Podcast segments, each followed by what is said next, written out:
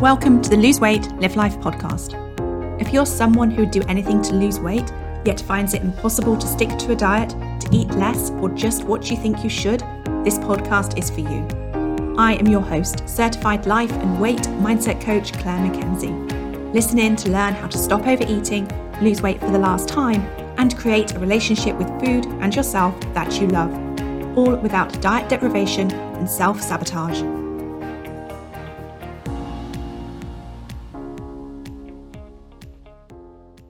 Hi, everyone, and a very warm welcome to podcast episode number 104. Today, I'm talking to you about foods you over desire that are hindering you both losing weight and figuring out the relationship you want to have with food.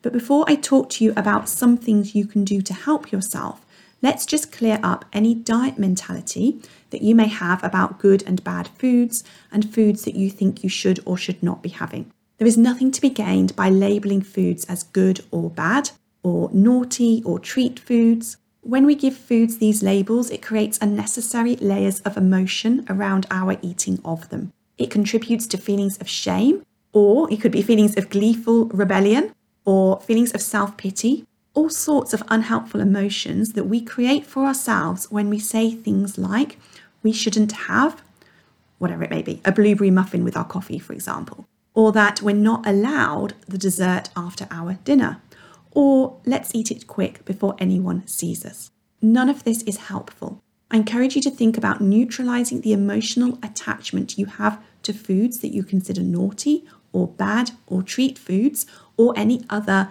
generic labels that you apply to them. And also, whilst you work at neutralizing your unhelpful thoughts about food, don't judge yourself for having them in the first place. It's really normal and it is a reflection of the lives that we've lived in the world that we live in today because everybody labels food in these ways.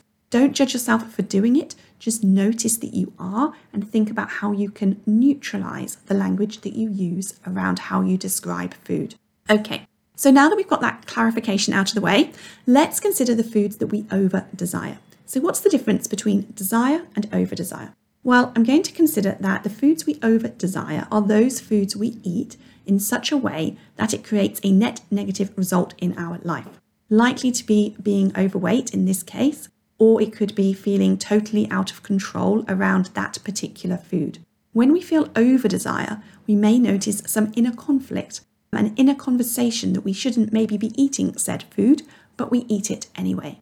Our over desire for certain foods is created by the stories we tell ourselves about that food and our relationship with it, paired with the physiological responses that happen in our brain and body when we eat those foods. Nine times out of 10, or maybe more like 98 times out of 100, the foods that members of the Academy talk about when they're explaining about the struggles that they're having with over desire are highly refined foods or we might consider them ultra processed foods. Foods that have been processed and broken down that are typically high in sugar or fat and or salt, foods that maybe contain lots of different ingredients broken down and processed and refined together. Foods such as biscuits, bread, cakes, pasta, chocolate, ice cream, crisps, crackers, sweets, processed nuts, sometimes processed cheeses too. Never has a member talked about the lack of control that they feel around eating cod or broccoli. Often the conversations about over desire come up because members are unsure whether they should have the said foods that they over desire in the house and work at managing their over desire or whether they should be not purchasing them to make things easier for themselves. So, why do we over desire such foods? Well, it's because when we eat these foods, they cause a surge of dopamine in our brain than we get from eating fish and broccoli because of their refined and concentrated ingredients. And we like that high that we get from the dopamine, the pleasure neurotransmitter. We tell ourselves how good it tastes, and we learn to eat that food again when the opportunity arises. And when we repeat this pattern of seafood, or it could be smell food, or some other trigger, think delicious thoughts about the food that cause our desire for that food, and we eat it, and we confirm its deliciousness. And then that cycle gets repeated over and over again until it's delegated to our lower brain and becomes habitual. until eventually it feels like something that just happens and we feel as though we have no control over it. The good news is that you absolutely do. And in the academy, you learn how to break that cycle and decondition your desire for that food. And you can break that cycle in a number of different ways, in a number of different places within that cycle. But today, what I want to talk to you about is the thinking part of that cycle. So you can break the cycle, as I said, in a number of different ways, but today we're focusing on the thinking part of it. In fact, we may even say your beliefs about these foods that you over desire are also often very, very specific. Because many of you think that you don't have a choice in how much you love these foods. Some of you think you're addicted to them. And when you're unaware of how you have the ability to change your relationship with these specific foods or categories of food, you're missing out on making your weight loss journey easier. So, the purpose of today's podcast is to show you that you are fully empowered when it comes to your ability to change your tastes, to change the desires that you have for food. Think about it. When else have your tastes changed in your life? I was with a group of midlife women the other day, and we were all talking about how we got the dreaded perm back in the late 80s or early 90s, maybe. Back then, it was seen as desirable to have a permed head of hair. But then, very quickly, for most of us, our tastes changed. We moved away from seeing that as something desirable and we moved on to other hairstyles. Other ways in which our tastes change all the time are when it comes to fashion, how we like to decorate our houses, even our tastes in partners. For many of you, those will have changed a number of times during the course of your life. Maybe the person you were madly in love with in your teens or early 20s is not someone you feel the same way about now. And I reflect on this because I want you to know that how you think and feel about certain foods right now, foods that you're over desiring, can absolutely change too. And you can create that change for yourself. Some of you may have been smokers who thought you could never give up, whereas now the idea of having a cigarette makes you gag. So, how do you go about using thought work, because that's what we're talking about here, to change your tastes, to change the thoughts and beliefs that you have about certain foods? So, let's recap quickly. Why do we want to change our thinking around this? So, a thought is a sentence in your mind that you may be thinking consciously or subconsciously, and changing our thinking changes our lives because our thoughts determine how we feel, and how we feel determines how we act, which is essentially what we do or don't do. And how we act, what we do or don't do, will determine what we have or don't have in our lives. And by that, I mean the outcome or the results that we create. When we think everything at the buffet lunch, at our off site work day, for example, tastes delicious, we're likely to feel the desire to eat more than we may typically eat for lunch on a normal day. And we respond to that over desire by eating more. And then we feel the ill effect of that, and only later realize that, and this is what we may say to ourselves yet again, and we probably say that in a way because we're human, in a way that feels judgmental. We say yet again, we messed up and overate and will not see the result we want on the scales the next time we weigh ourselves. And then judgment and frustration sits heavy with us, and then it's difficult to eat the salad we planned for dinner because, well, we need to eat something to comfort ourselves away from the judgment and frustration we're feeling. And of course, we can layer that with some diet mentality, which is something along the lines of, well, I messed up what I had for lunch, so I may as well eat foods that I wouldn't normally eat for dinner and start again tomorrow.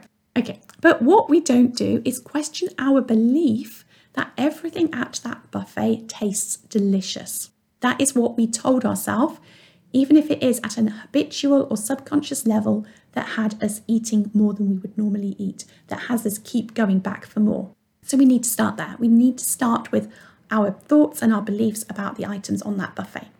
Now, in the moment when you're hungry, just maybe coming out of a difficult meeting or whatever it is, it's difficult in that moment to be, okay, let me stand here and observe my thinking and what my beliefs are about this food right here in front of me we don't really sort of give ourselves the opportunity to ponder the deliciousness of those buffet items and whether or not we really want them. That is just not going to happen.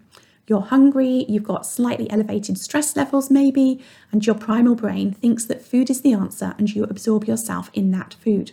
So, what we want to do though is we want to still work at changing our thoughts and beliefs about the food, but in a different way at a time that would work better for us. And my suggestion is that you do that as a part of a daily journaling practice, taking maybe 10 to 20 minutes each day to become aware of and explore and update your thinking that can totally help you rewrite your relationship with food.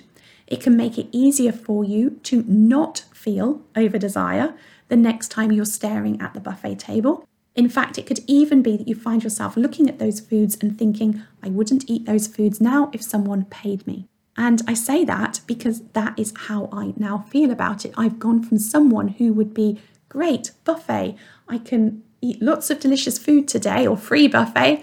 And whereas now I'd be like, literally, I really don't want to eat any of that. My old story would have been I love buffet food. I love small bites of lots of different food items to enjoy. I love the salty, fatty, carbohydratey-ness, starchiness, whatever it is, of pastry and bread-crumbed coated bites of chicken or fish or cheese. And then that you can make them even more sugary or salty or fatty by dipping those items into something else. It's like an explosion of sweet, fatty saltiness in my mouth. And because I really have no clue how much I'm eating, because I'm devouring the food as I put it on my plate, I can just keep going back for more. And I can delight in that pleasure over and over again. Now, did I think all of that when I looked at a buffet table? Of course not. It was all taking place habitually in my lower level of consciousness because it's what I had unknowingly taught myself after decades of eating buffet food. And what do I now think? Well, I think that eating buffet food now will contribute to maybe developing type 2 diabetes, having a heart attack, having a stroke in the long run. In the short run, it will lead to feeling overly full without being truly satisfied. It will lead to leaving a fatty taste in my mouth and probably some inflammation and indigestion. Thinking I wouldn't eat that if you paid me feels like the truth to me. And as an aside, of course, I am talking about the typical buffet foods of sandwiches, sausage rolls, quiche, chicken nuggets, or little pieces of chicken fish goujons in batter. I'm not talking about a buffet made up of delicious salads, poached salmon, and chicken thighs. So, how do you rewire your thinking about certain foods? And whilst we're using buffet food here as an example, it could be you're thinking about desserts, wine, crisps, anything at all that you over desire. Well, firstly, you've got to increase your awareness of your current thoughts. You've got to dig them out of your lower levels of consciousness and start to ask yourself what you truly think of a specific food item, and then observe how true your thoughts and beliefs are about that food for you. So, let me give you an example. Sticking with buffet foods of sandwiches, crisps, sausage rolls, and let's say those chicken nuggets, start to ask yourself what you think of each of those foods in turn. Do you desire each of them equally? What is it you like about the foods that are your favourite? Write down all your thoughts about those foods and why you like them, and then start to ask yourself if your thoughts about those foods are true. For example, my thoughts about sausage rolls might have been something like I like the flaky pastry. I like how they are warm but not hot. I like the meaty, fatty saltiness. I like that they are gone in two mouthfuls and then I get to eat another one. I might think they feel like a treat because I don't have them very often. Once I uncover my default thinking, I want to question the truth in it. Is it true that sausage rolls always have flaky pastry that tastes so good? Well, actually, that pastry is sometimes dry, and sometimes it's hard, and sometimes it actually doesn't taste that good at all. Is it true that sausage rolls are always served warm and not too hot or cold? Or no, because actually they're rarely the temperature that I like them. More often than not, they are cold, and if I purchase one at a shop and ask them to warm it up, often it's too hot and it doesn't taste anywhere near as good. What about the meat in them? Does that always taste good? Well, actually, no. More often than not, the meat is a little tasteless, or worse, it's got hints of gristle. Yuck. And what about the fact that they are a treat because you don't have them very often? Well, whilst it's true that I don't have them very often, that's probably by choice because the truth is that as a grown human adult, I can eat them whenever I want. And I can probably source them in a way that I have more control over how good they are rather than just having them because they're available at a free buffet. Now, I realize I'm really elaborating the point here, but do you see how I am talking myself out of my default sausage roll beliefs? Now, have I done this with every single food item in my life?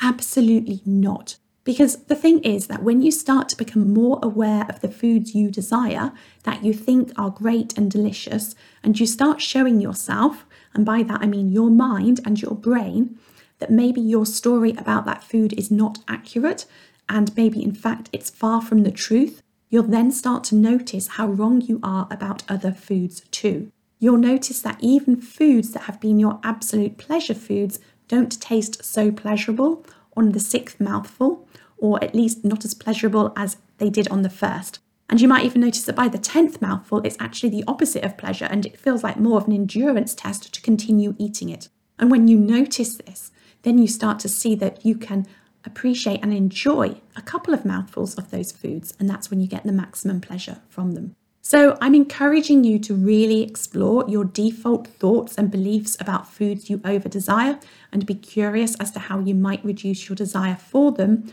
by changing how you think about them. Coming back to the buffet, in addition to what I shared about questioning my beliefs about sausage rolls, remember that I also threw in a sort of flurry of thoughts about diabetes and heart attacks and strokes. Pretty dramatic stuff. Oh my goodness, doesn't a lot of evidence exist to support that belief system? We can choose what we want to think about foods that hinder us losing weight and our thoughts about those foods that hinder us having the relationship with food that we want whenever we want to. We can look inwards to uncover our own alternative thinking, as I did with the sausage roll example, and also outwards to find research and evidence to update our story from scientific research. When we change how we think about these foods, we turn off our desire for them. And turning off our desire for them means less internal conflict, feelings of deprivation, and willpower. Turning off our desire for those foods makes weight loss easier because we don't want the foods that make weight loss more difficult. And when you do the mindset work, you're breaking the thought, feeling, desire, eating, physiological response in your body, aka the dopamine reward cycle. You are deconditioning your body's response to those foods at a psychological level too. If you want help applying what you learn here to create a relationship with food that you love so that you can lose and manage your weight for life, come and join us in the Lose Weight Live Life Academy or My One Life Mastermind. Right now, we're taking applications for the next mastermind program, which is our small group six month program. If you're interested, please email support at weightwhispering.com and we'll get you the details. If you enjoyed listening to this podcast and are ready to live a more intentional life, lose weight as a part of that journey, and create a relationship with food and yourself that you love, then I would be honoured to have you join the Lose Weight Live Life Academy membership and coach with me. The programme offers different levels of support to suit you, including self paced learning, twice weekly calls, private coaching, an amazingly caring community, and lots more. Find out all the details about when and how you can join at www.thebestyou.coach forward slash coaching.